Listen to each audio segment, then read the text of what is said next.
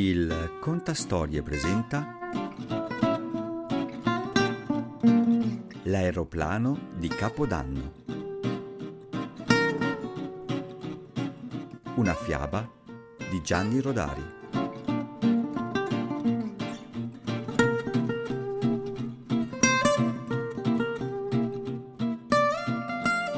Comandante, un aeroplano sconosciuto chiede di atterrare. Un aeroplano sconosciuto? E come è arrivato fin qui? Non so, comandante. Noi non abbiamo avuto alcuna comunicazione. Dice che sta per finire il carburante e che atterrerà anche se non glielo permettiamo. Uno strano personaggio, comandante. Strano? Un po' pazzo, direi. Un momento fa lo sentivo ridacchiare nella radio. Tanto nessuno mi può fermare. Ad ogni modo facciamolo scendere prima che combini qualche guaio. L'apparecchio atterrò sul piccolo campo d'aviazione alla periferia della capitale, alle 23 e 27 precise. Mancavano 33 minuti alla mezzanotte. Già, ma non a una mezzanotte qualunque, bensì alla mezzanotte più importante dell'anno. Era la sera del 31 dicembre e in tutto il mondo milioni di persone vegliavano in attesa dell'anno nuovo. L'aviatore sconosciuto balzò a terra agilmente e subito cominciò a dare ordini. Scaricate i miei bauli. Sono dodici. Fate attenzione. Mi occorreranno tre tassì per trasportarli. Qualcuno può fare una telefonata per me? Forse sì e forse no, rispose per tutti il comandante del campo. Prima si dovranno chiarire alcune cosette, non le pare? Non ne vedo la necessità, disse l'aviatore sorridendo.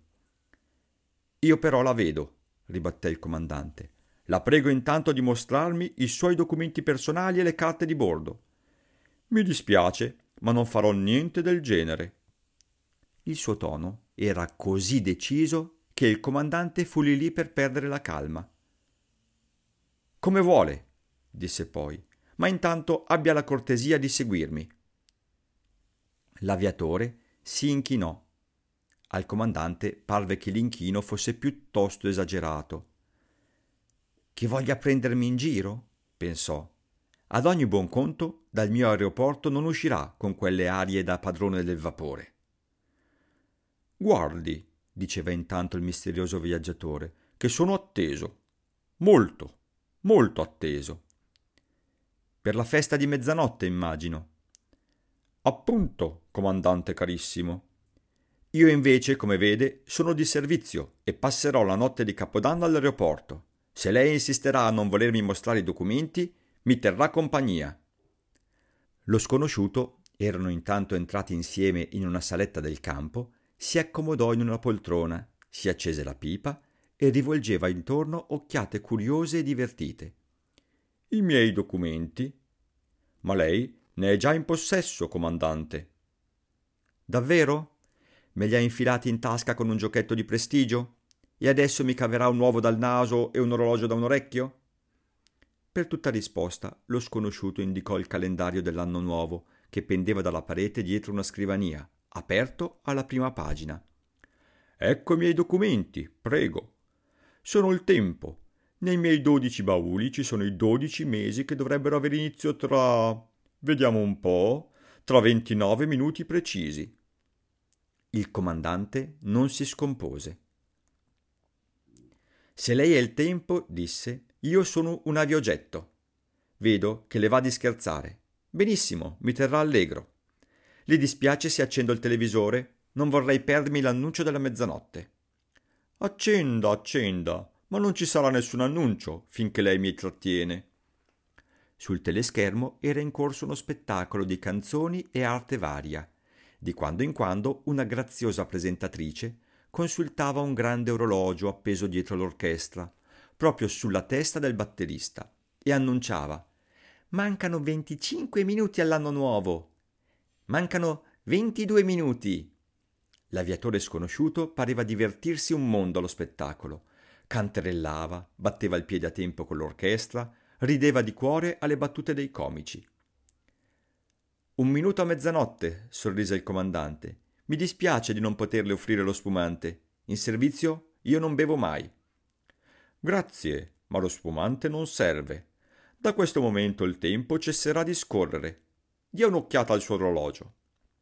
Il comandante obbedì meccanicamente, guardò il quadrante, si accostò il polso all'orecchio. Strano, pensò. L'orologio cammina, ma la sfera dei secondi si è guastata e non gira più. Egli cominciò mentalmente a contare i secondi.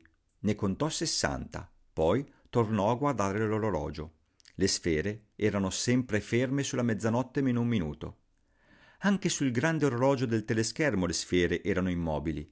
L'annunciatrice, con un sorriso un po' imbarazzato, stava dicendo Sembra che ci sia un piccolo guasto. Musicisti, cantanti, comici, spettatori, come per un segnale, cominciarono a scrutare i loro orologi, a scuoterli, ad accostarseli all'orecchio, con aria sorpresa.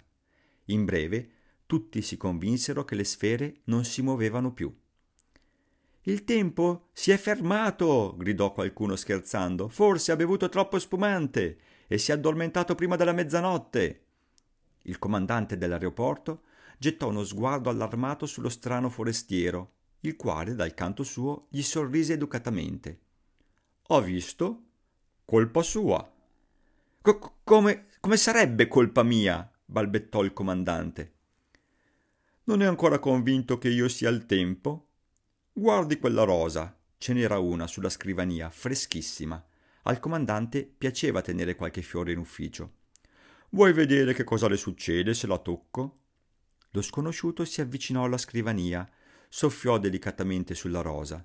I petali caddero tutti insieme, avvizziti, secchi.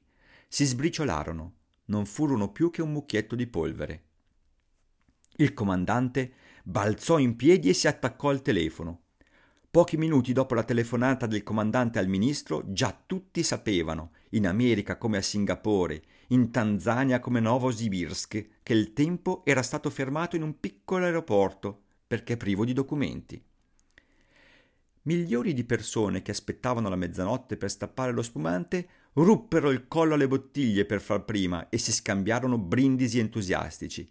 Cortei festosi percorrevano le strade di Milano, Parigi, Ginevra, Varsavia, Londra, eccetera. Scrivendo eccetera con la maiuscola vogliamo indicare tutte le città, che non ci sarebbe possibile nominare una per una. Evviva! gridava la gente in tutte le lingue. Il tempo si è fermato! Non invecchieremo più! Non moriremo più! Il comandante dell'aeroporto passava il tempo al telefono. Lo chiamavano da ogni parte del mondo per dirgli Lo tenga stretto! Gli metta le manette! Gli tiri il collo! Gli metta un sonnifero nel bicchiere. Ma che sonnifero? Veleno per topi ci deve mettere. Il ministro aveva avvertito i suoi colleghi. Una riunione del Consiglio dei Ministri era in corso. L'ordine del giorno misure da prendere. Bisogna tramutare il fermo del tempo in arresto o liberarlo? Il ministro dell'interno tuonava. Liberarlo? Mai non sia.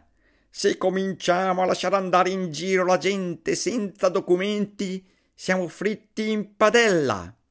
Questo signore ci deve dire nome, cognome, paternità, luogo di nascita, domicilio, residenza, cittadinanza, nazionalità, numero del passaporto, numero delle scarpe, numero del cappello ci deve mostrare il certificato di vaccinazione, quello di buona condotta, il diploma di quinta elementare e la ricevuta delle tasse. E poi ha ben dodici bauli. Ha pagato la dogana? Si rifiuta di aprirli. E se ci avesse dentro delle bombe? Il ministro aveva 72 anni. Capirete che aveva ogni interesse a tener fermo l'orologio i ministri decisero di chiedere il parere delle Nazioni Unite. Alle Nazioni Unite, a quell'ora, c'era soltanto il portiere. Tutti i delegati erano in giro a far festa. Quanto ci vorrà per riunire l'assemblea? Una quindicina di giorni. Però, se il tempo non passa, non passano neanche i quindici giorni e l'assemblea non si può riunire. Anche questa notizia fece il giro del mondo contribuendo ad accrescere l'allegria generale. dopo un po'. Ecco, veramente questa frase non si potrebbe scrivere. Se il tempo era fermo, la parola dopo non aveva più senso. Diciamo che un bambino, svegliato dal fracasso e messo al corrente dell'accaduto, sommò due più due e cominciò a protestare. Cosa? Sarà sempre adesso? Allora io non diventerò più grande.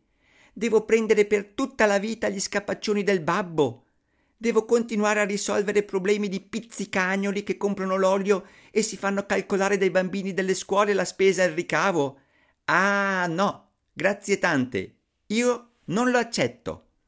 Anche lui si attaccò al telefono per dare l'allarme ai suoi amici. I bambini non vollero sentir parole, si infilarono il cappotto sul pigiama e scesero anche loro per le strade a fare il corteo. Ma le loro grida e i loro cartelli erano ben diversi da quelli degli altri cortei. Liberate il tempo, dicevano. Non vogliamo restare sempre dei marmocchi, vogliamo crescere. Io voglio diventare ingegnere. Io voglio che venga l'estate per andare al mare. Incoscienti, commentava un passante. In un momento storico come questo pensano ai bagni di mare. Però, rifletté un altro passante, su un punto almeno hanno ragione. Se il tempo non passa più, sarà sempre il 31 dicembre. Sarà sempre inverno. Sarà sempre mezzanotte meno un minuto. Non vedremo più spuntare il sole. Mio marito è in viaggio, sospirò una signora. Come farà a tornare a casa se il tempo non passa? Un malato nel suo letto si lamentava. Ai ai, doveva fermare il tempo proprio mentre avevo il mal di testa. Un carcerato, aggrappato alle sbarre della sua prigione, si domandava accorato: Non riavrò mai più la mia libertà?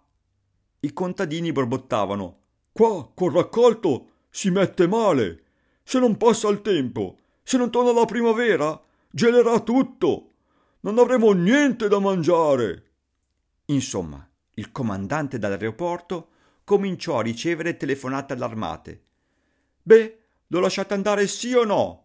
Io aspetto un vaglia. Me lo manda lei se il tempo non può passare? Comandante, per favore, liberi il tempo. Abbiamo un rubinetto che perde e se non viene domattina non possiamo chiamare l'idraulico. Il tempo, allungato nella sua poltrona, continuava a fumare la sua pipa sorridendo. Cosa devo fare? protestava il comandante. Uno la vuole bianca, l'altro la vuole nera. Io me ne lavo le mani, io la lascio andar via. Bravo, grazie. Ma così, senza ordini superiori, capisce che ci rimetto il posto? E allora mi tenga qui. Io ci sto benissimo. Un'altra telefonata.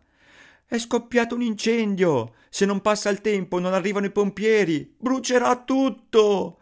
Bruceremo tutti. Abbiamo in casa vecchi e bambini. Non può far niente, comandante. Il comandante a questo punto picchiò un pugno sulla scrivania.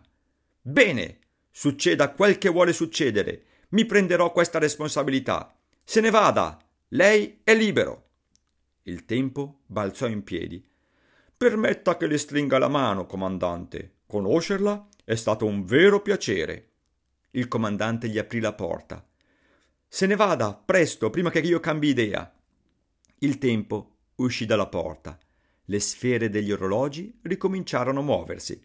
Sessanta secondi più tardi scoccò la mezzanotte. Scoppiarono i fuochi artificiali. Il nuovo anno era cominciato.